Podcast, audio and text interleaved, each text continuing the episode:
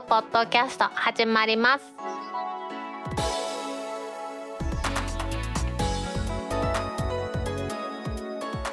2021年8月13日タックポッドキャスト第155回目の始まりです。この番組は天王寺アップルクラブの大道とコメントのコーナーからはタッグメンバーの北尾姫とお届けします。とてもとても暑い日が続いていますけれども皆さんいかがお過ごしでしょうか？大道もね趣味のサウナに行きつつですねでどうにか過ごしています。いや本当に暑いですよね。今日のオープニングではですね総務省が eSIM これの利用を促進することでキャリアの乗り換えを促進しようとしていますがそれについて IT メディアニュースから記事がありましたので取り上げたいと思います。タイトルは eSIM で乗り換えは促進されるのか。メリットと課題を整理する。記事から読んでいきますと最近の iPhone Pixel シリーズに搭載されている組み込み型の SIM いわゆる eSIM これはですねキャリアや MVNO それぞれですね eSIM に取り組んでおりますけどもやっぱりそれぞれのキャリアによって考え方があるし MVNO によって考え方があります。一方でですね監督官庁であります総務省はキャリアに向けて eSIM への早期対応というものを強く求めていると。いうところなんですよね。この eSIM ってなんやねんっていう話なんですけれども我々 Apple ユーザーではですね2014年ぐらいでしたっけね iPad にまず Apple SIM っていうのが搭載されたっていうのを覚えている方いますかね。あの Apple SIM というのはこれこそまさに組み込み型の SIM の eSIM だったんですよね。当時の Apple SIM は微妙にですね eSIM とは違って標準規格ではなかったんですけれども iPad 上で直接キャリアと契約できる。ただしですねアップルと提携した通信事業者世界各地にこの国はこここの国はここって決まってまして日本では au とソフトバンクが確か対応してたんですけれどもその eSIM で日本国内で買った人が日本でも au で契約できたんですがちょっと高めの設定だったんで、まあ、外国から来た人が自国の SIM を入れたまま日本で eSIM を入れるとかですねそういうふうなことを考えてたかなと思うんです。リスナーでありですね天王寺アップルクラブのメンバーでもあるヒロ岩尾さんが出張された際にアップルシムでヨーロッパで使えるかっていうのをやっていただいて使えましたというご報告もいただいたようにあれがまさに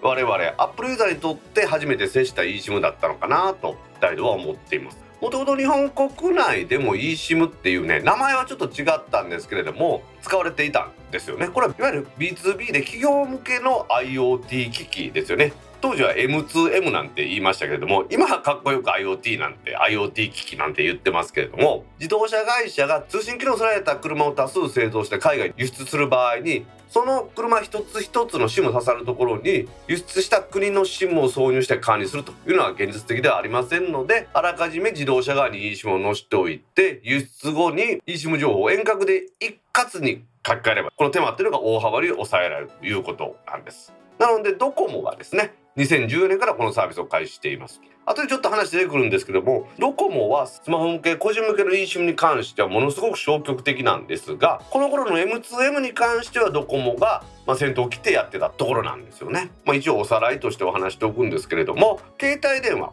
こちらには契約 ID なんかが入っている SIM というものが必要で IC チップが入ってるカードですよね。ちっちゃい。今ナノ SIM なんて言ってものすごい小さいものになってます。これが物理的な SIM ですけれども eSIM というのは端末の内部に機械的に組み込まれている SIM のことで通常の SIM カードみたいに差し替えることができないんですね。その代わり遠隔外から情報を書き込んだり書き換えたりできる仕組みになっていてもしキャリアを変える時もそのキャリアの情報に QR コードなんか見込んで書き換えればそれで終わりですのでオンラインの手続きをするだけで契約の解除とかもできるしここがですね従来の SIM と大きな違いなんですよね。ダイドも実際に IIJ ミオの eSIM だとか今も使ってます楽天モバイルの eSIM というのを QR コード読み込んで使っています。この eSIM ですねやっぱり一躍有名になったのは Apple が販売します iPhone とかですね。姫も使ってます Google の Pixel これが eSIM に対応しました。iPhone は確か 10S ですね。これシリーズ以降で Pixel は Pixel 4以降だったと思います他にもねもちろん Android で対応してる端末もありますけれども、まあ、これがやっぱり有名なところなんだなと思うんですよね。じゃあ総務省はですねこの eSIM も一生懸命推進してるということなんですけれども総務省としてはオンラインでささっと eSIM やったらキャリアが変えれるのでこれは乗り換えの促進になるんじゃないかというふうに言っているんですね。でもこの大手3社ドコモ au ソフトバンクはスマートフォン向けのキャリアが提供する SIM としては物理 SIM を主として eSIM を主とするということには積極的ではないというところなんですね。積極的にやってんのは新規参入のラクモバぐらいですね。4つ目のキャリアと言われてますラクモバで、サービスの開始当初からですね、楽天アンリミットっていうのをやってる、それが始めた時からもう eSIM、eSIM ってずっと言ってるんですよね。ドコモはですね特にこれ消極的で今のところですね私も使ってますオンライン専用のアハもですねこちらはオンラインでやってますから全てオンラインで終わらせるので eSIM とものすごい相性がいいと思うんですけれどもこのアハモでさえ eSIM をまだ導入していないんですよね。で au ソフトバンクももちろん eSIM 対応というのはオンラインプランでやってるんですよね。KDDI の方 au の方はオンライン専用のポボをやってますけれどもポッドキャストなんかもやられてます太郎健さんがですねポボの eSIM が調子悪くなったら実はなんと電話でないと再発行との申し込みができなかった。えらい目にあったということであんまり eSIM を主流とはしていない。eSIM も使えるよぐらいの感じなんでしょうね。ソフトバンクはソフトバンクブランドそして Y モバイルブランド。もちろんオンラインプランであります LINE もでも eSIM の対応というのをやってるんですけれどもオンラインの専用プランである LINE の方ではですね積極的にやってますがあんまりですねソフトバンクとか Y モバイルの方では eSIM というのを押し出してるところないですね、まあ、そういうことで3社ともですねあんまり積極ではないという風なイメージなんですね。でこの3社のですね eSIM に積極的でない理由というのの言い訳というか理由としてですね eSIM にはセキュリティのリスクがあると。いうふうに言ってるんですよね。物理的な SIM カードの方はキャリアが信頼できるキャリアが選んだ SIM ベンダーを選んで調達してそして顧客に配るということできますけれども eSIM は物理的なものがありませんので端末メーカーが SIM ベンダーを選ぶってことになりますよね。するとキャリアの、ま影響といいますか管理というものが全く及ばなくなりますのでそのためセキュリティ上問題があると言うてるんです。そのセキュリティの問題があるというのは具体的に言うと SIM の複製がされたりだとか悪用される可能性があると。いうことで特にですねドコモなんかは報道発表でもですねスマートフォンの eSIM 音声 SIM は特殊詐欺等に悪用される懸念があり慎重なセキュリティ対策が必要というふうにも言い切ってしまってるんですよね。私キャリアとしてはそれが理由じゃなくって実際ユーザー側のリテラシーこちらに、ま発生するような問題ということで避けているんじゃないかなというふうに思ってるんですね。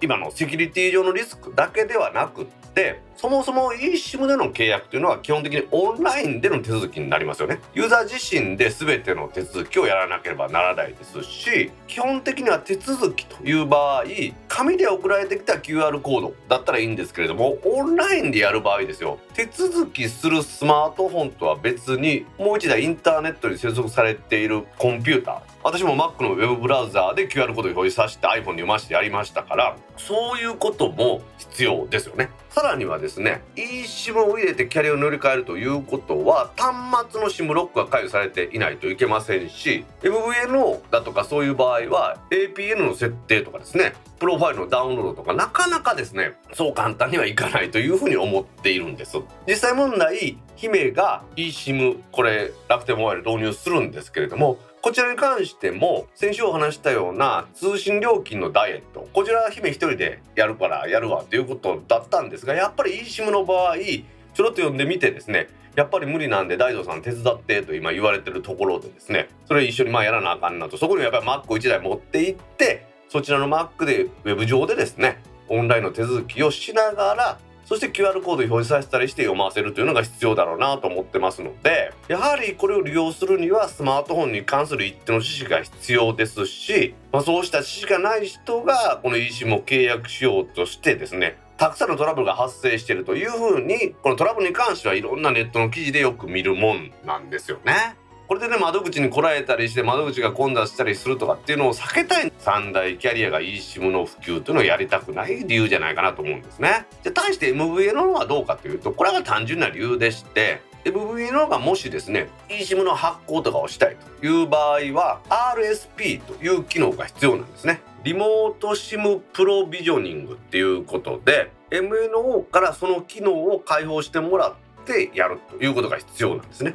今のところそれは MNO の方は開放するというのは基本的にやっていなくて RSP 機能というのを使えるのはフル MVN をやってるところだけなんですね。なので先ほど言いました IIJ ミオというサービスを提供してます IIJ ですね。インターネットイニシアティブ。こちらはフル MVNO としてやってますので、スマートフォンでキャリアのところに IIJ って出ますからね。その機能をフル MVNO のところだけはできるということで、そちらはお金もかかる。あまり回線契約数の大きくない MVNO は無理ですし、もちろんそのメリットもないというところで MVNO ではなかなか進んでないというところなんだと思うんですよね。まあ、とにかくですね、キャリアも MVNO もそこに関してはなかなか消極的でうまくいってないところなんですけれどもこうした状況を大きく変えようとしているのが監督官庁である総務省で大手キャリア3社でですね長年市場独占してきて好きなように通信料金を設定してきたということにものすごく総務省は大きな問題だというふうに思ってるところもありますので SIM カードは差し替えなしでですねオンラインだけでいろんな会社に乗り換えられる eSIM のメリット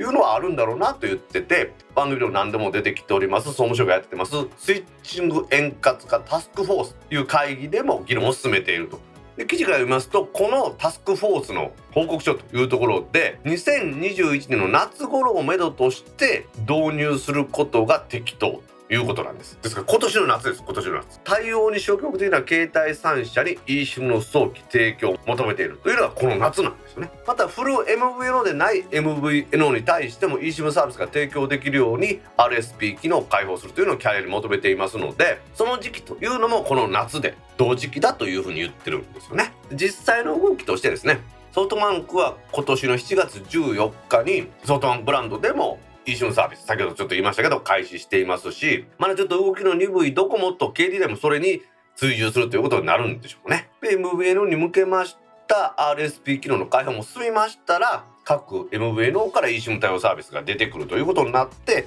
今年はいよいよですね年内にたくさんの料金プランが eSIM 対応となる可能性は高いでしょうねただやっぱり何度も言いますけどもそうなってきますと誰にでもですね私 eSIM を勧められるサービスかというとやっぱり難しいんですよね。今回姫がやると楽天モバイルやってみるというふうに言った時でもうーんちょっと難しいよそれをやるというのねできるようになったら私手伝うからというふうにやっぱり言いましてやっぱり姫もやっぱり一人じゃ難しいかもねというふうに見て言ってますので姫は結構知識がある方ですけれどもそんな結構知識がある人でもですねやっぱりいろんな障害があるというこの eSIM の導入となかなかいろんな壁があるんじゃないかなと思うんですよね。いよいよ今年の夏に総務省からの、ま、ケツ叩きというものでキャリアも eSIM に対応。MVN に対しても eSIM が発行しやすくなるというサービスを提供するという動きが進んでいます。ただしやっぱり eSIM を導入しようと思うと様々な知識が必要となってきますのでね。皆さんそこのトラブルを避けるように簡単にできる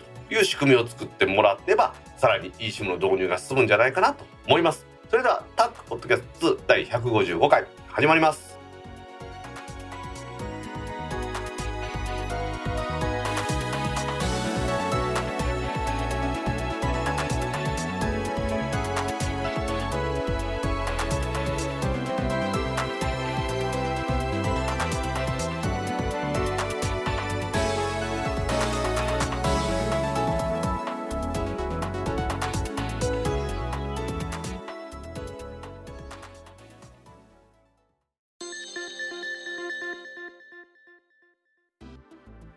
タック公式ツイッターアカウントでリツイートした記事を紹介します。アップルアップルシリコン Mac 対応のタッチ ID 搭載マジックキーボードの単体販売を開始。アップルチャンネルからの記事です。アップルがいよいよですね。アップルシリコン Mac で利用可能なタッチ ID を搭載しています。マジックキーボードの単体発売。それのみでの発売を開始しています。この新しいマジックキーボードっていうのは今年の5月にアップルが発売しました M1 チップ搭載で 4.5K のレティナディスプレイを搭載しています。iMac24 インチ。はい。ダイドも今まさにこれでですね原稿を見ながら話してるんですけどもこの Mac についているキーボード。これと同じものなんですよね。ただしですねこれ単体で売るのはどうやらシルバー一色らしいんです。ちょっとこれね悲しいところですよね。大道はピンクの M1 の iMac 使ってるんですけども後ろが真っ赤なやつですね。これについてましたタッチ ID 付きのマジックキーボードもトラックパッドの方もピンク色なんです。これがですのでね色は選べなくって単色のシルバーだけっていうとこがちょっとね寂しいところではあるんですけどとにかく発売が開始されました。このタッチ ID 付きってのはねすごくいいですね。まずはログインも速やかに認証できますしダイロが使ってますワンパスワードですね。このワンパスワードなんかも今までだったらもう呪文みたいに長い私のパスワード入れてたんですけれどもこちらも指認証することでタッチ ID 認証することによって保存してますパスワードとか ID が見れるんでですね。あと支払いにも使えるということで私使ったことないんですけどね。Apple Pay とかで使えるみたいですからこちらでだいぶ便利ですよね。このマジックキーボードはキーボードとしても結構なかなかいいもんでタイピングしてもね全然疲れないですし問題ないと思うんですね。ダイドはハッピーハッキンキーボードですね。これを使っていたんですね。これタイピングではねあれよりいいもの確かにないと思うんですけれども外付けのキーボードですね。それでアップル製でない場合基本的には有線でつながないと最初のパスワードを入れるというのもできませんでしたんでそれをパスワードを入れるという行為をしてログインしてたんですけどもこのタッチ ID ですね。これ搭載のマジックキーボードはパスワードの入力すらいらなくなってしまったのでもう完全にハッピーハッキンキーボードですね。使わずになってしまってこのアップル純正のタッチ ID 付きのマジックキーボードばっかり使ってます。充電に関してはライトニング端子これを使って充電するんですけれども M1 の iMac にもついていました。ケーブルの周りをね編み込みこれ糸がきれいに編み込んであって丈夫に使える USB-C ライトニングケーブル。これも付属していますので充電も簡単ですし、まあ、有線で使うことも可能みたいですね。有線でこれ使うことが可能と今ちょっと言いましたけれどもタッチ ID 搭載のマジックキーボードは今のところ Apple シリコン。M1 を搭載しました Mac mini、MacBook Air、MacBook Pro そして iMac で使えるんですけれども最初に使用する時は付属してますライトニング USB-C ケーブル。別に付属してないやつでもいいかもしれませんけれどもこちらで Mac と接続してタッチ ID のセットアップが必要なんですね。一回タッチ ID のセットアップさえしてしまえばあとは簡単にログインできるというのが売りなんですよね。これで私ねてっきりマジックキーボード側に指紋の情報とか残るのかなと思ってたらそうじゃない。っていうのはこれスペシャルイベントでもどうやらアップル英語で言ってたんですね。私よくわからなかったんですけれどもこのユーザーの指紋情報生体認証情報というのはこのキーボード側でなくって M1 チップのですねセキュアなところここに暗号化されて保存されるらしいです。私の生体認証の指紋は流出することがないということなんでこちらも安心なのかなと思いますよね。気になるお値段ですけれども天気ついてないもので1万5800円。もしもこれに天気がついたタッチ ID 搭載の方は今度は1万8800円と。何度も言いますけれどもこの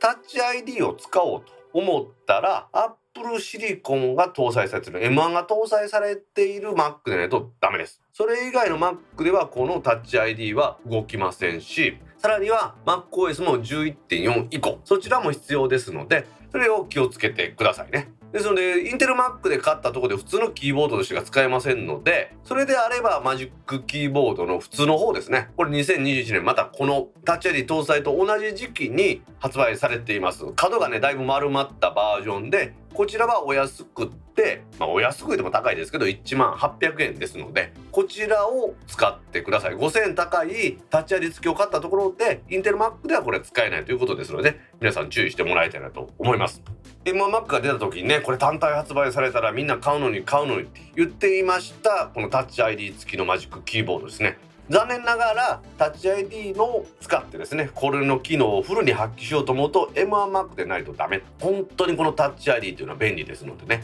M1Mac を使ってる人ぜひお勧めしたいなと思います。台湾で LINE ハッキングイスラエル製スパイウェア使用か IT メディアニュースからの記事です。台湾の政治家や政府機関の高官など100人以上のスマートフォンで使われていました。無料通信アプリ LINE の個人アカウントがハッキングされていたということが先月7月29日までに明らかになりました。複数の台湾メディアが伝えたところによりますと被害者のアカウントに保存されていた通信情報ですね通信していたものが流出した恐れがあるということで台湾の捜査当局は機密情報の摂取を狙った可能性もあるとみて捜査を開始していると。いうことです。ハッキングされたのは台湾総統府や行政院。行政院というのは日本で言うと内閣に相当するとこなんですけどもそちらの役人さん。あとは軍の高官与野党の幹部あとは地方自治体の首長などですね。台湾の政治の中枢におる人の広範囲に及ぶそうです。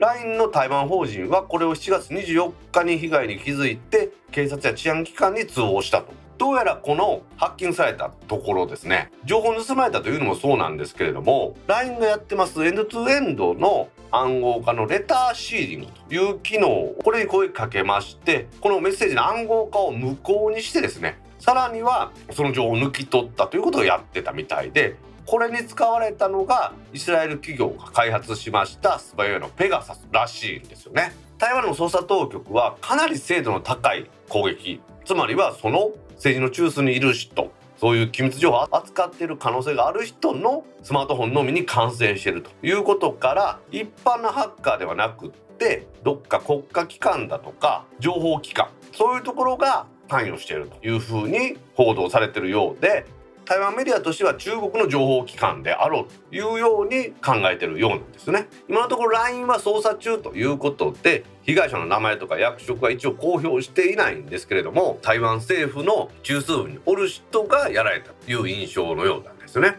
台湾の LINE としては報道発表として異常に気づいてから直ちにユーザーを保護する措置を取ったこれからもインターネット犯罪とハッキング攻撃に対して積極的に対策を講じるというふうな声明を発表しているそうです。このハッキングに使われましたペガサスっていうスパイウェアですね。最近ネット上いろんなところにぎわしているんですけれどもこのペガサスはイスラエルの企業であります NSO グループというのが開発しましたモバイル端末用のスパイウェア。なんかモバイル端末用のスパイウェアって言い方おかしいですね。モバイル端末に感染させるスパイウェアというものだそうです。発見されたのは2016年8月に人権活動家の iPhone で発見されましてプロジェクトとしてですねいろんなところにこれが仕掛けられてるんじゃないかということでこの人権活動家が中心に被害状況を調査したというのもあるんです。その調査の時に流出した約5万件の電話番号ですね。これをもとにスマートフォン解析したら5万件のうち37件のスマートフォンでどうやらペガサスがインストールされていたりインストールされていた形跡があったということなんですね。これを作ってます NSO グループとしては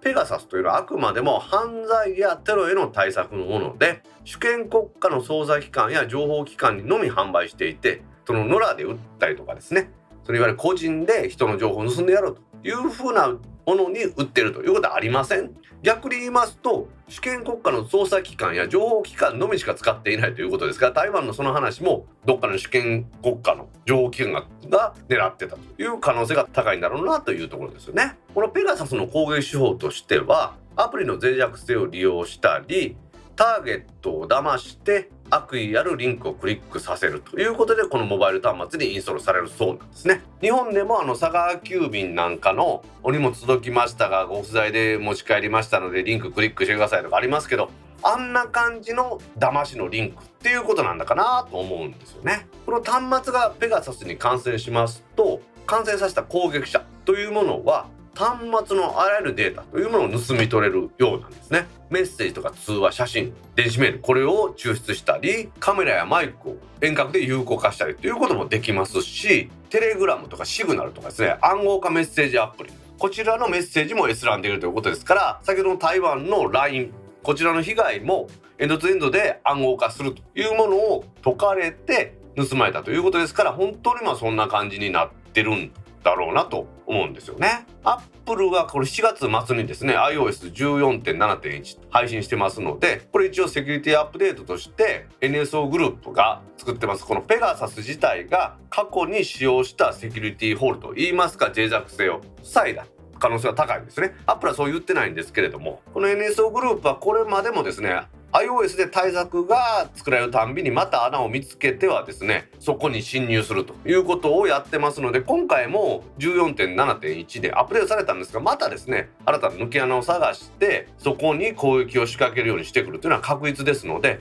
まあ、ここはですねこのスパイアを作ってる会社とアップル自身のいたちごっこかなというところ。アンドロイドを作ってます。またグーグルとのいたちごっこなのかなというところはあるんですよね、まあ、しかしですねこういうのを作ってやっぱり買う政府機関とか情報機関があるというのは事実ですしテロリストなんかに対してですねうちの番組でも取り上げましたけれども FBI なんかアメリカのですね連邦捜査局の FBI なんかがそれの暗号化を解けというのをやってですねアップルは嫌だと言ったけれどもやっぱり同じイスラエルの企業が作ったパスコードを得意なソフトを使って解かれたということもありますのでね。この犯罪行為を取り締まるということとこのプライバシーを守るというのの両立というのは大変難しいところであるんですけれども何かねうまくできることがあったらいいなと思いますね。イスラエルのこの企業が作りましたスパイへのペガサス。皆さんの端末にもですねいつインストールされるか分かりません。皆さんも悪意のあるリンクとかですねそういうものには気をつけて自分の端末の OS は常に最新するということで対策を取ってもらいたいなと思います。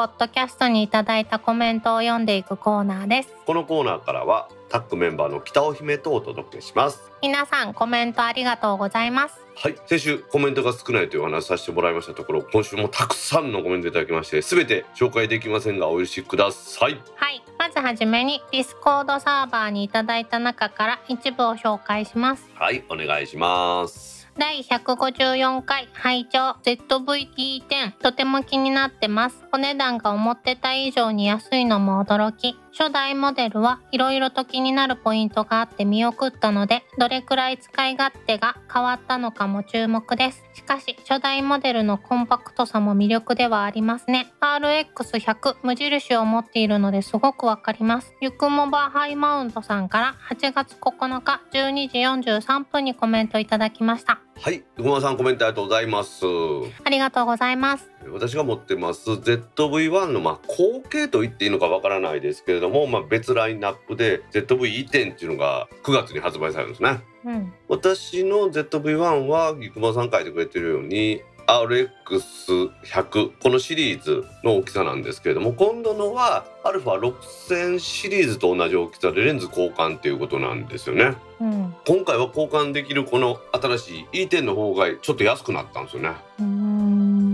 でまあそれが驚きなんで私買い替えようかなと思ってたんですけどうん。大きさとしてはやっぱこの後継機種の方が大きいんです。レンズ交換やから。うんうんうんうんなのでまあ ZV-1 でもねこう国駒さん書いてくれてるようにやっぱりコンパクトさは魅力なんですよね。うん。私アルファもですねちょっと大きいアルファ使ってますけど少しお値段上がっても小さい方がいいと思ってアルファ 7C に買い替えたぐらいですからね。うーん。私はほら普段カメラバッグとか持ち歩いてないじゃないですか。どっか行く時にそのあのヨットセルのあの赤いジブのカバンに掘り込んでいくのに大きいと邪魔なんですよカメラが、うん、それもあってね今悩んでるとこですわ、うん、マップカメラっていうところに ZV-4 を下取りに出すと5万6千円かまあ5万円の中間ぐらい取ってくれるんですよ。へえ。だ追い金がまあ23万で済むからうわいいんじゃないかって思うでしょ？思いません？もう。どうしよまあ買うでしょうね。う みんなそう言うんですよ。うんまあ買うでしょうね。いや買わ買わないと思います。付属品とかもいろいろ買ったんで買わないですよ今回は。まあ買うでしょうね。姫あの ZV-1 買えへん？いらん。すごいコンパクトでいいよ。女子は荷物が多いねん。ああはい。わかりました。生駒さんそういえばですよ。ディスコードサーバーゆっくり回っていってねの方で開設されたんですよ。おおはい。私そちらにも入らせてもらってますんでね。皆さんぜひ生駒さんのところの番組ですね。ゆっくり回っていってねのディスコードサーバー。よろしければ皆さんもお入りください。私もね機会あれば皆さんとそちらでも絡みたいと思います。私もお邪魔するだけお邪魔しよ了解です。また後でじゃあ姫参加 URL 送っとくわう。お願いします。というわけで生駒さんコメントありがとうございました。ありがとうございました続きまして姫のスマホ料金ダイエット。面白かったです。大手キャリアの儲けの構図が背景にありそうですね。何はともあれダイエットの世界へようこそ。萩山の一夜さんから8月9日10時34分にコメントいただきました。はい萩山の一夜さんコメントありがとうございます。ありがとうございます。やっぱりですねこの皆さん興味あるのはその人しか知らないお話っていうのがやっぱりみんな好きなんですよね。なのでやっぱり姫のこのスマホ料金をダイエットするという話はなかなか面白かったと思いますよ。料金体系が変わってたことに気づかなかったのがそもそもだよね。料金体系変わってたことに気づかなかったっていうのはそれはあなたが興味ないので調べなかったということでめちゃめちゃそのそういうニュースサイトとかに報道されてますよね。こういうふうに変わりますって。えあの明細って大事だなと思ってクレジットカードの明細は見るけどうん。スマホの明細って見たことなくて。まあ見てもわからんから見ないんでしょ？いやなんか毎月そんなに変動ないやろうなと思っててん。定額やと思ってたからうん。こんなにいろんなものが付随してたとは思わず。そうやってね今見ないようになってしまってますよね。まあこのね名産の話はもうちょっと先でまたツイッターの方からもいただいてますんでそちらでまあ細かい話しますけれども、はい。結局はそのままほったらかしにするっていう商法なんですよ。これね萩山の一夜さんが書いてますけど大手キャリアの儲けの構図って書いてますけど以前はほら2年縛りも更新月があって更新月から外れたらできなくってその更新月もちゃんと案内してなかったじゃないですか。え私未だに案内してもらってないで？いやそれは姫ないです。案内してるんですよ。これ法律で案内しなければいけなくなったのでそれに姫が気づいてないだけで案内は絶対してるんです。キャ昔はそれすらやってなかったのでなのでまあそういうところが儲けの構図なんでしょうねーうんそういうふうにうまいことしてやろうと思ったところでやっぱりコンプライアンスの話じゃないですけど今の世の中ではそういうのはうまくいかないってことなんでしょうね、うんまあ、そういうわけで萩山のんちさんコメントありがとうございましたありがとうございました。続きまして、いつも配信ありがとうございます。偽造テレカの話。子供の頃、都会に行くと外国の人が、テレカあるよ、テレカどう？とよく話しかけてきました。これとダフ屋を見て、都会は本当に怖いところだと田舎者はビクビクしてました。あ、テレカの穴を塞いでた意味。今回ようやく分かりました。ハンパ1975さんから8月9日14時50分にコメントいただきました。はいアンパさんコメントありがとうございますありがとうございます。上野の公園とかでね「テレカあるよテレカあるよ」って外国人が言ってたしダフ屋も「剣あるよ剣あるよ」って言うとったよね外国人おったね。前回も話しましたけどテレカの穴をうまく塞げば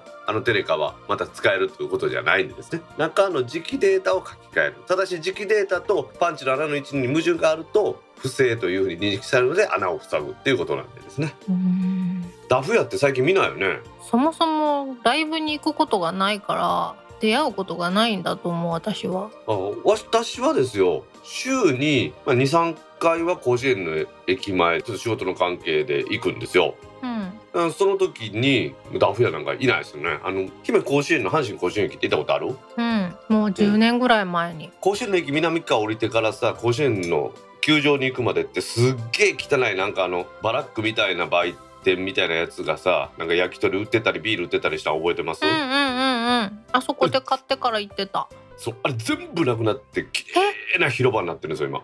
悲しい。うん左右に1店舗ずつ阪神直営のグッズ売り場があるんですよねえー、悲しい。いあそこが汚い頃あそこで剣あるよ剣あるよってダフ屋おったでしょ必ず。やーあれが毎日お祭りみたいで楽しかったのにね。阪神電車で甲子園球場に行く人にとってはあそこが綺麗になって全部広場になったんで通りやすくなったし改札も南側に新しく野球がある時用の改札と階段を作ったんでやっぱ便利ですね。へー。阪神のプロ野球の試合に行くっていう人はね阪神ファンの人以外なかなかいないと思います高校野球なんかやったら自分のところね地元の高校が出たら皆さん来るかもしれんでぜひ阪神甲子園球場行ってみてくださいはい。JR の甲子園口って駅ありますけどあそこからは歩いてはいけませんからねね。阪神甲子園駅からやったら歩いて2分ぐらいもうちょっとあるんじゃないかな。でもまあ降りた瞬間もあれやもんね目の前に国道43号線の高架があってその向こうが阪神甲子園球場ですからねだって私の記憶では大英がまだあるもん。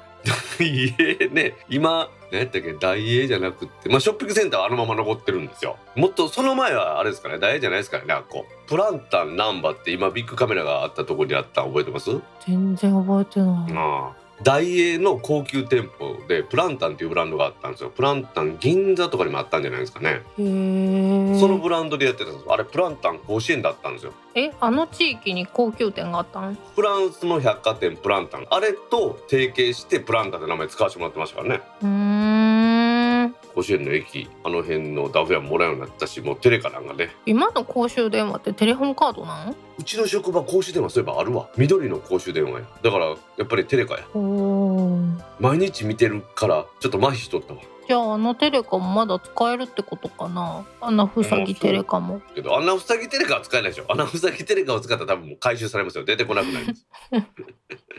テレカですね。今でもあることはあるんでしょうけどね。なかなか携帯電話時代になって使うことが少なくなったなと思います。はい。アンパさんコメントありがとうございました。ありがとうございました。続きましてオリンピック開催時のサイバー攻撃が過去の大会にもあったこと知らなかったです大道さんの正義感あふれる声で聞かせてもらえて緊張感も伝わってきましたよ。ブラフォード2さんから8月6日にコメントいただきました。はい浦さんコメントありがとうございます。ありがとうございます。そうなんですね。サイバー攻撃ですね。オリンピックに対してあってピョンチャンオリンピックではそれでチケット発券システムとか止まったりとかいろいろあったんですよね。うん。まあピョンチャンオリンピックの場合は隣のね北朝鮮はもうサイバー攻撃というものに、ね、命を懸けてる国ですから言い切った。あれですかね。日本の警察庁がサイバー攻撃に対するいろいろ対策やってますけどそこの方針も変わってもう昔はそのどういうところがやったとかいう公表は言わなかったんですよね。要は向こうが認めない限りはそういうふうなものって成立しないじゃないですか。うんだけど状況証拠でも今は言い切りますんで北朝鮮からです中国からですってもう言い切ってるの何個もありますからね。へえもう国の方針としてだからそれも言い切ってるんですよ。だって相手はお前のとこやったやろって言うたとしても認めるわけないじゃないですか。うん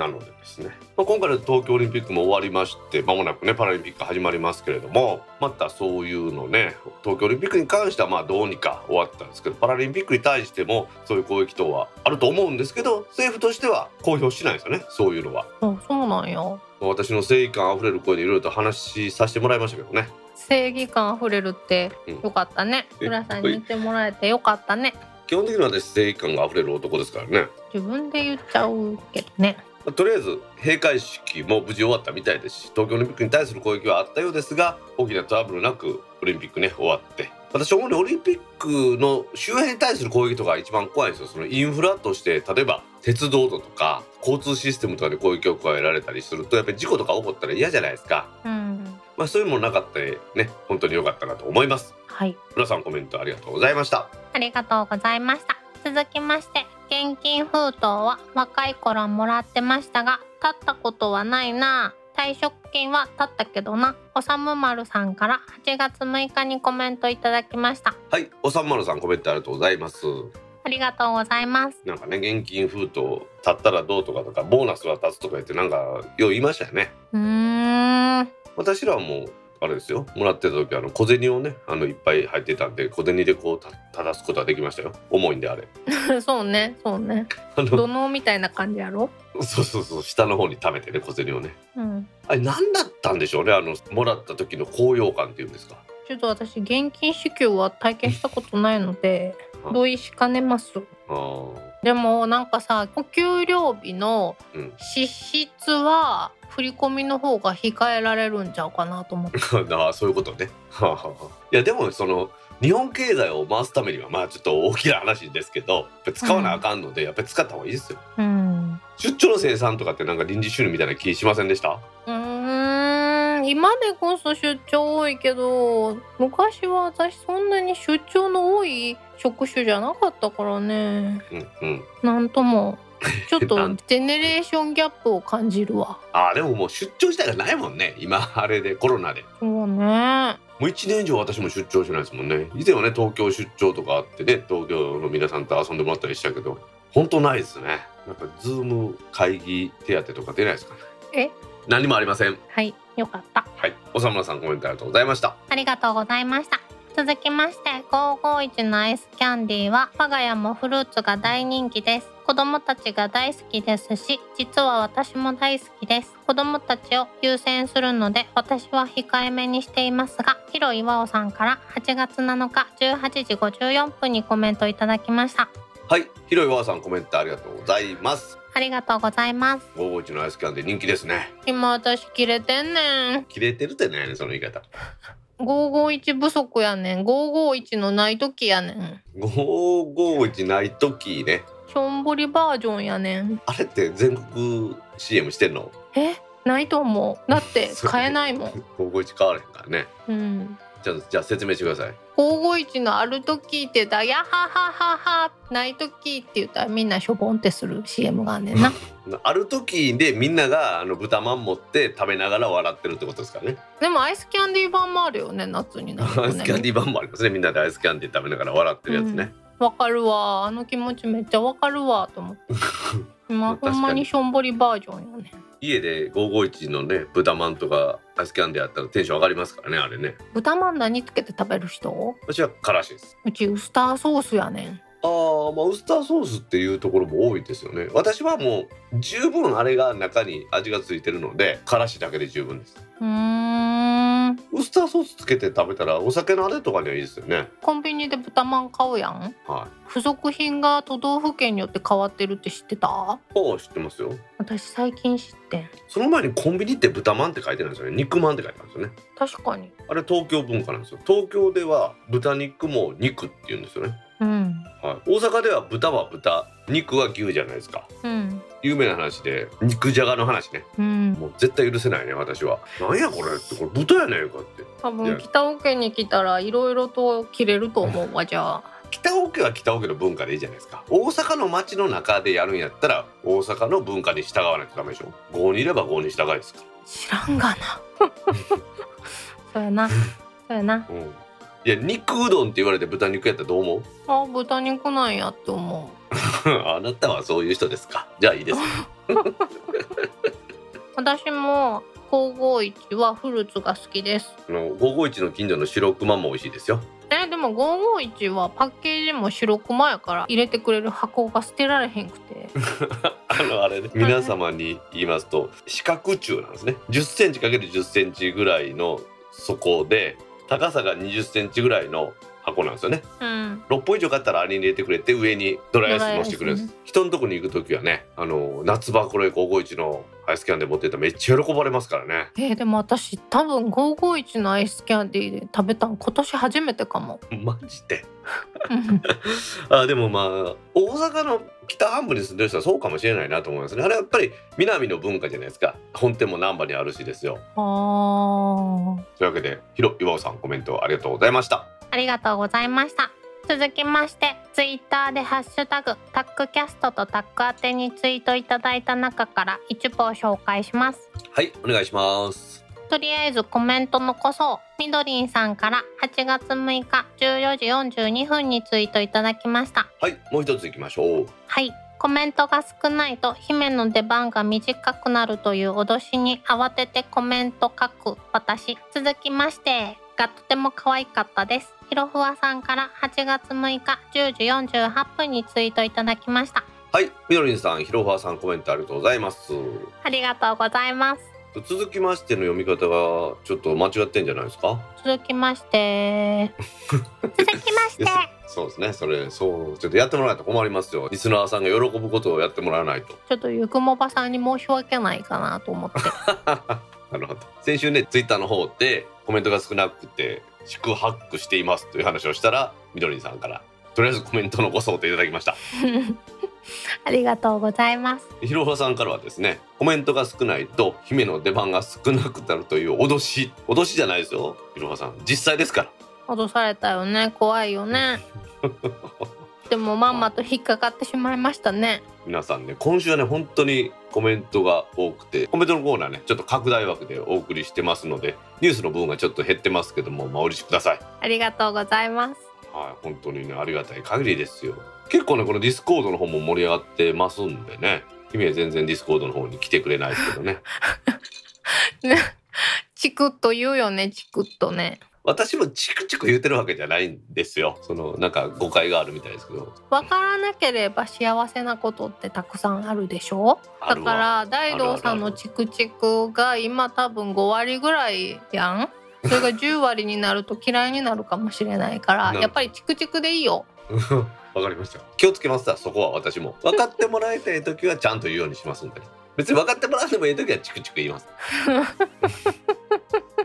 よろしくお願いします。まあしかし本当皆さんたくさんのコメントいただきましてねみどりさんからとりあえずでもコメントいただいて嬉しいです。はい。ひろさんあの脅しにはこれからも乗ってください。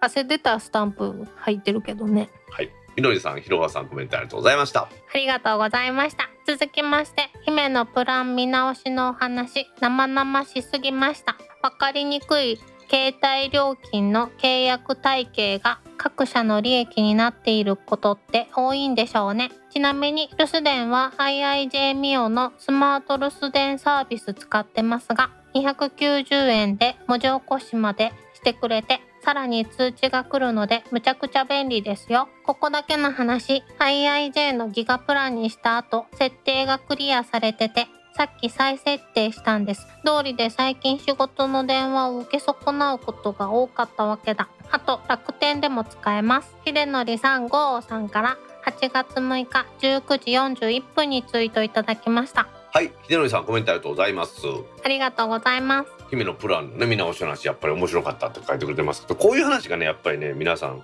お好きなので私のね脱線とかニュースのコーナーでもやっぱりそのニュースから自分の経験がどうだったっていう話をできるだけするようにしてるんですけどでエンディングのコーナーではやっぱりその姫の実体験からお話できたらいいなと思ってこれからもそういうことをしていきたいと思ってますんでね。皆さんよろしくお願いします。私次は楽天モバイルの契約に入るよ。おおそうそういよいよね。姫も楽天モバイル。え楽天も案内が来た。SIM が来た。eSIM やから。QR コードが来たわけね、そうそうそうそうそうそう。でももうなんかそこから進む元気がなくなってしまってんあああのですね実はですね私も柴さんも言ってますけどまあ私らも最近やってないんですけど楽天モバイルのその契約するところというかそのなんですかね設定するところのウェブページに癖があってうん。ちょっと分かりにくいんですよ。へえそんなん聞いたらいよいよ一人ですんの嫌や。そうなんです。一回やって慣れたらああこれはこういうことかってなるんですけどうん初期の頃ね楽天モバイルが初期の頃こういうふうな癖がありますよって番組をやってたんですけどちょっとねそこの癖があるので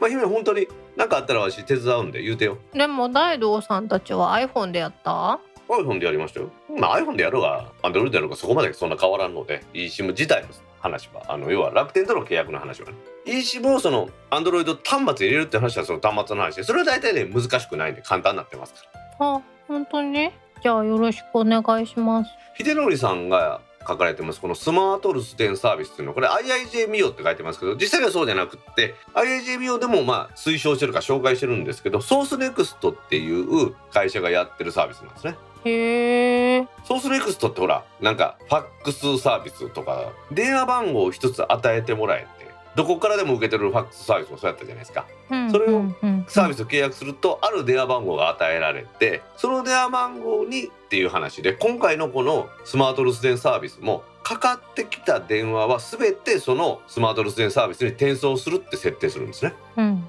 がするとそれがサーバー上で録音されてさらに文字起こしにして LINE だとかメールだとかで通知が来るっていう話なんです。えー、すごいですがそこにはまあ落とし穴というかその難しいことはないんですけど転送サービスをすると、実はその転送した時の通話料金っていうのは自分で払わなあかんですよね。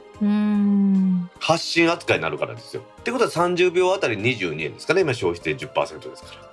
そういう料金負担があるので業務で使う人はそんなん全然構わないじゃないですか。その留守電によって収入がある可能性があるお仕事のオファーとかやったらですよ。うん。でも個人でやるのにはそんなになんかメリットないのかなと思いますしさらにはアファモとかにするとアファモって留守電ももちろん使えないし転送サービスも使えないじゃないですか。うん。そういうことができない代わりにシンプルに安くするっていうサービスですからもうこのスマート留守電サービスは使えないですよね、うんうんうんううん。ん、なのでひどりさんが書いてるのは IIJ のギガプランにした後設定がクリアされててっていうのはもともと IIJ のミオの普通のプランからギガプランにしたので転送サービスが解除されてしまってたっていうことですようん、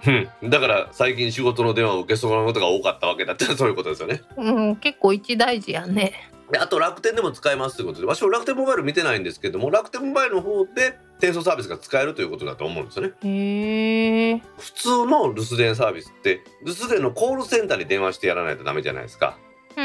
うんそれが必要なくなるんですよねへえ。プッシュ型で相手から連絡来るってことです例えば LINE にしとけば LINE にその録音された音声と起こした文字が来るはずなんでうん。留守電のサーバーにかけるっていう行為がなくなるので転送した料金もペイできるのかなっていうところですが個人でお仕事されてる方にはこんなええもんないと思いますねうん。まあそういうわけでこのスマート留守電サービスかなり便利です iOS でも Android でも使えますのでね皆さんぜひご検討くださいはい。ひろみさんコメントありがとうございましたありがとうございました。続きまして、第154回を拝聴。携帯料金ダイエットおめでとうございます。過去にキャリアで iPhone を更新した時に Apple Care 料金が毎月2台分請求されていたことありました。遡って返してくれました。携帯更新サポート的なサービスは返金条件チェックして塩漬け中です。明細って重要ですね。ウェブに切り替えて最後の紙明細だなーって眺めてたら、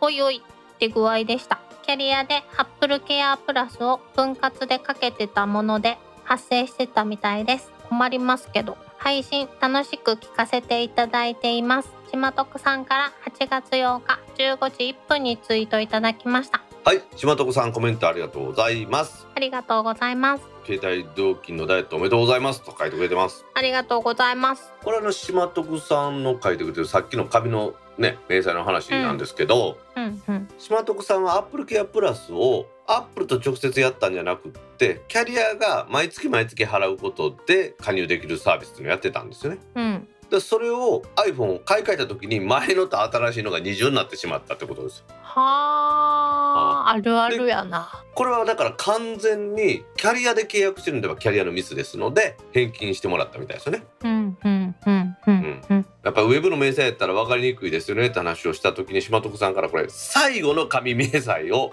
もうウェブに切り替わるって時にその時に見てた時に気づいたそうなんですね。ですのでキャリアのシステムもやっぱこういう不具合があることありますのでやっぱり明細見るのは大事だと思いますよ姫今はね、あのギガ使用量によって金額が変わるから見てる。まあ多分それギガの使用量じゃなくってその月のデータ使用量なんでしょうねそう。だからデータ使用量はちゃんとチェックしてんねん。ああまあそれはええことですね私もあのアハもアプリですけどアプリでチェックするんですけどそこで見るようにしてますうん。もうだってあの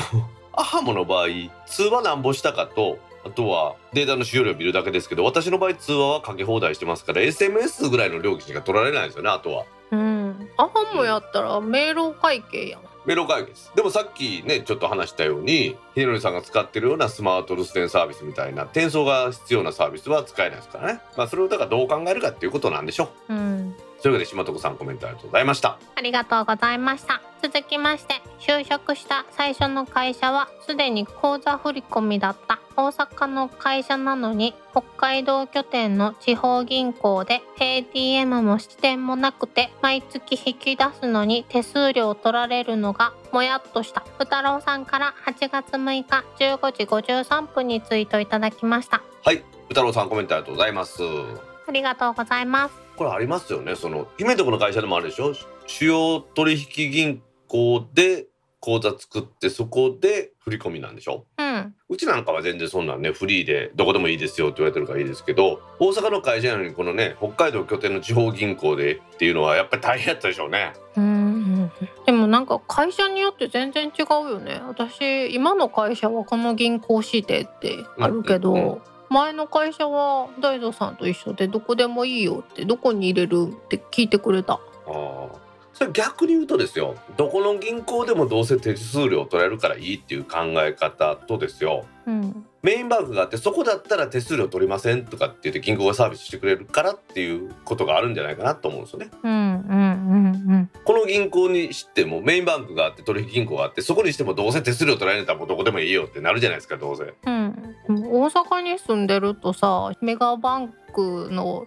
支店も ATM もいっぱいあるけど地方に行くと全然なくてさえどうしようってならん？今はもうあるのかな普通に。どんどんなくなってますやっぱりですね。私あの沖縄によく一人旅に行ってた時にあうん。現金ないから下ろそうと思ったらあないって。だから今はねコンビニがあってコンビニで ATM があって手数料取られても下ろせますけど私はだからそういうのがあったんで郵便局にしてたっていうのが実際のところなんですよね、あーそっか。うん。なるほど。郵便局は全国津々浦々にありますから、うん。はい、なので便利やったんですけどね。まあ今でも給与の振り込みには特にその方がいいので私はこのまま行こうかなと思ってますけど金融サービスとかそんなん全然不利じゃないですか郵便局は。うん。とにかく自分の給料を引き出すのに手数料を取られるのもやっとしますんで皆さんもねできるだけそれを避ける方法を考えてもらいたいなと思います。はい太郎さんコメントありがとうございました。ありがとうございました。続きまして、おまけのコーナーで私の名前が出た。私はあまり動画を撮りませんが、たまには野鳥動画も撮ります。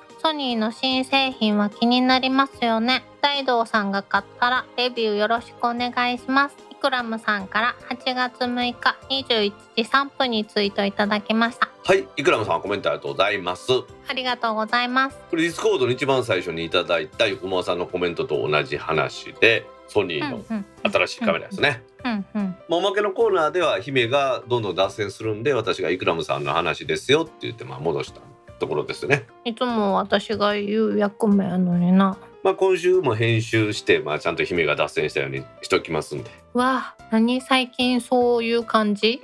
えどういうことですか？どういうことですか？いつもは大道さんが脱線するや役目やけど最近私になすりつけるようになってきたん？ええでも実際そうなんで。わあ。もう編集のプロですから私。人格さえも変えるってすごいよね。前後の言葉とか入れ替えてちゃんとやりますんで。ある意味プロやわ。でもやっぱり動画撮るって昔はビデオカメラってあってみんな持ってたじゃないですか。うん今なんかビデオカメラって全然売ってないでしょ家電量販店行っても。家電量販店に行かんのよね。ああ。ほんでもうビデオ撮んのも基本的には一眼とかって感じで。だって YouTuber の人なんかもうほぼほぼみんな一眼で撮ってはるでしょ。うんスマホで撮ってると思ってた。スマホだと例えばうん。よくやるじゃないですか YouTuber が「今日ご紹介する商品はこちらです」ってやったらバーってカメラにつけた時パッてピンと合うでしょ。あんなんできないんですよスマホやったら。そっかあーどうしよう。欲しいなこのソニーの。新しい ZV-E10 欲しいな。欲しいな。ま欲しいな、まあ買うでしょうね。いやもう一度言いますが本まあ買うでしょうね。いや今回はね欲しいだけで買わないと思うんです。え 欲しい時に買わんってどうすんの？いつもそんなに欲しい願望が高まってない状態でいつの間にか買ってるやんか。今はもうは発売前に欲しいんやろ？いつ買うの、ね。違うんですよ。欲しいけど大きくて邪魔なのでちょっと使い勝手が悪いのでやめようってことです。使い勝手とか考えて買ったことあるの？いやそらありますよ。使い今今今持ってるものはほぼほぼ使い勝手考えてこれになってますからね。え？あるのに新しく買い替えてるのに？え普通の人はだよ、うん。ちょっと使えなくなってきたなとかあ古くなって最近これがおかしいなと思って買い替えたりするのが普通なんだよ。えもうそうです。よ私はより使い勝手のいいものをと思って買ってますよ。なんでちょっと最後の方声ちっちゃなったん？よりだから使い勝手のいいものをと思って買ってます。まあ例えば使えなくなるのももちろん買い替えるタイミングですけどさらにはあもっと使い勝手がいいの出たやん。こっちに買い替えようっていうことですよ。うん何何？説得力なくいいですか？もしかして。でも日々の仕事なんかの用途ではいいと思うよ今回のやつ。いやもう私荷物が増えるのがそれこそ嫌で。まあ、そこはだからこの新しいソニーが出します。ZV-E10 にすればビデオカメラとカメラを両方持ち歩く必要はないってことですよ。まあそもそも行かなければそんな荷物を持つこともないからね。っていうそうです。選択になりました。広報担当者としてはやっぱ行った方がいいんじゃないですか？腕のいい人を選別している。あの人が行くなら大丈夫っていう。ああ頼んますわってやつね。若い子ってやっぱりうまいんだよね写真撮影が。物心ついた時から写真を撮るのに慣れている人たちって私の私比べ物にならないぐらいうまいからうん。これはこっちの方が賢いかもしれないと思って、欲しい映画持って帰ってもらえないったら別にそれでいいんでしょうね。うん、まあ買うか買わないかは大道さん次第だと思いますよ ただイクラムさんはレビューお願いしますって言ってるからやっぱり買うんじゃないかな今回は買いません。というですってイクラムさんわけでイグノンさんコメントありがとうございました。ありがとうございました今週のコメントは以上です。皆さんコメントありがとうございましたと番組宛てのコメントは Apple Podcast アプリのレビュー Facebook ページのコメントタック公式ブログへのコメント Google コメントフォーム Discord サーバー Twitter のメンション「ハッシュタグタックキャスト」などでお待ちしています。お待ちしてます。今週はたくさんコメントいただきましてですねコメントのコーナー拡大でやらせていただきましたけれども来週からはまたなかなか難しいかもしれませんが皆さんのコメントをお待ちしております。お待ちしてます。コメントありがとうございました。ありがとうございました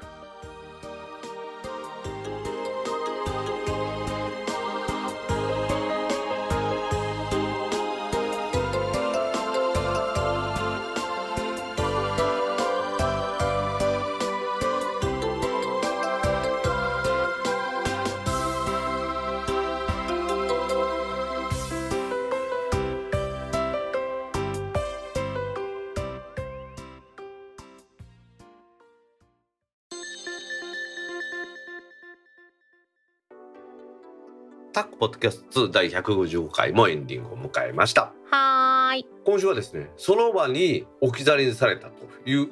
話題をお話したいと思います。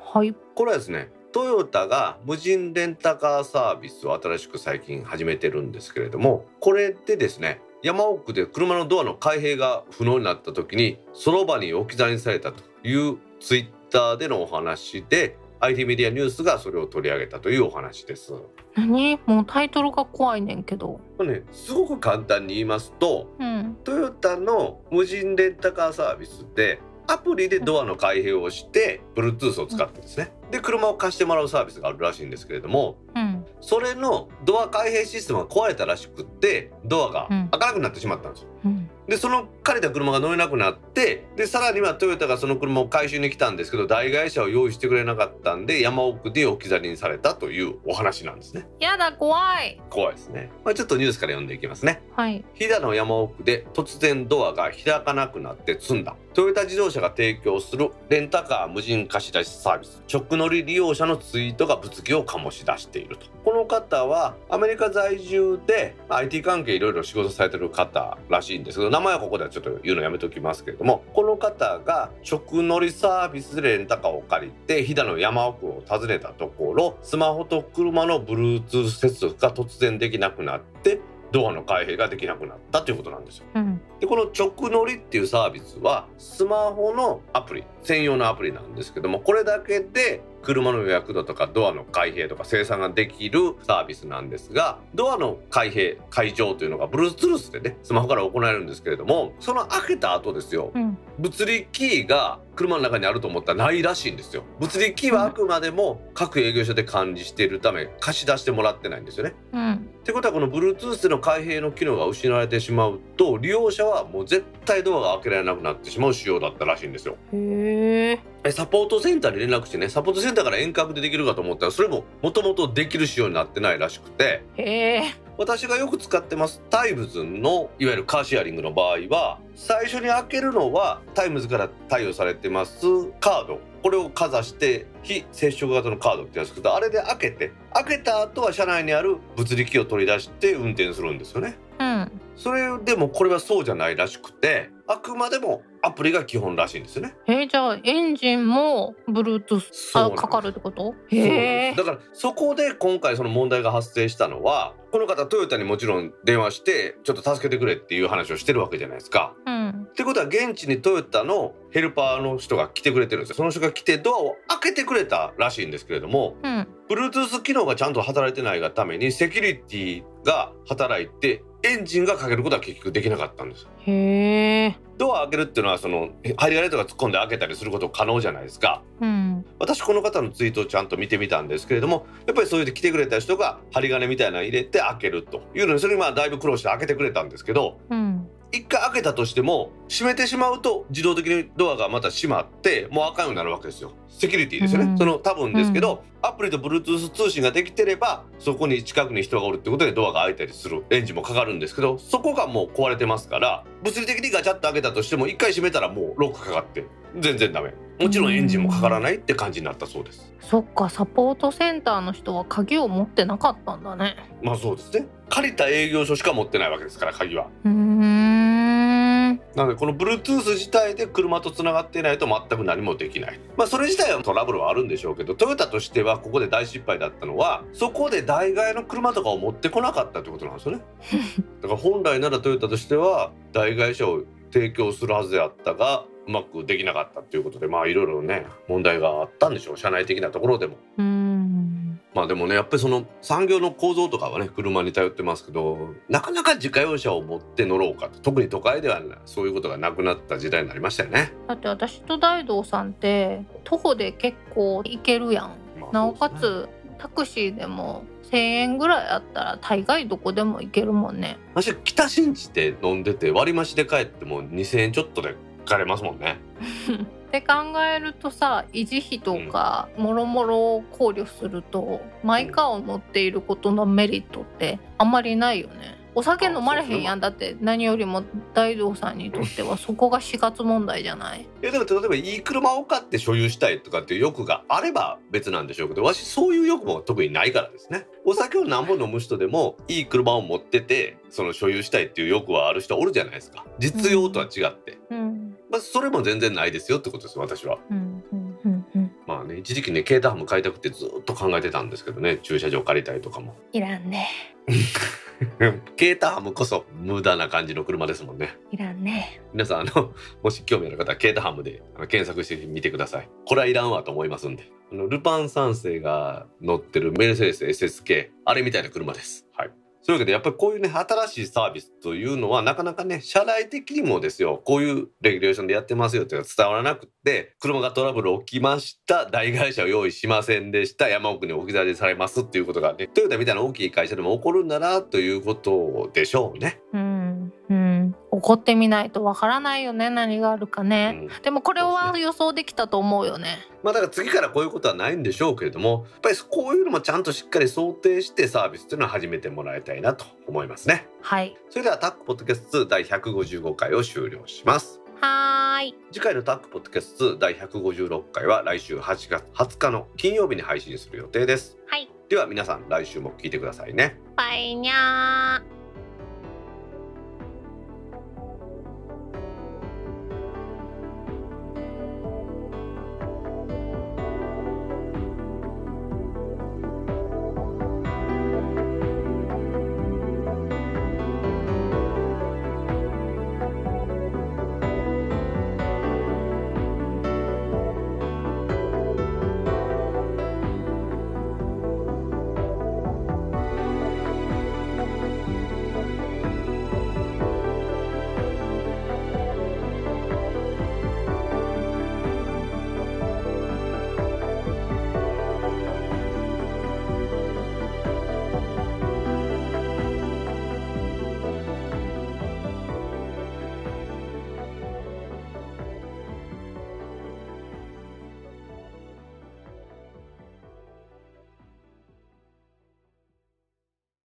どうですかガイドさんこの調子でいくとさはい。1時間であっても多分コメント終わらんで。いいんですよ今日はもよくないよ。う めっちゃ怒られた。めっちゃって。めっちゃは怒ってないけど。この調子でいって今日はちょっと長いんでもうエンディングを巻きでいきましょう。はい。じゃあプランタン銀座から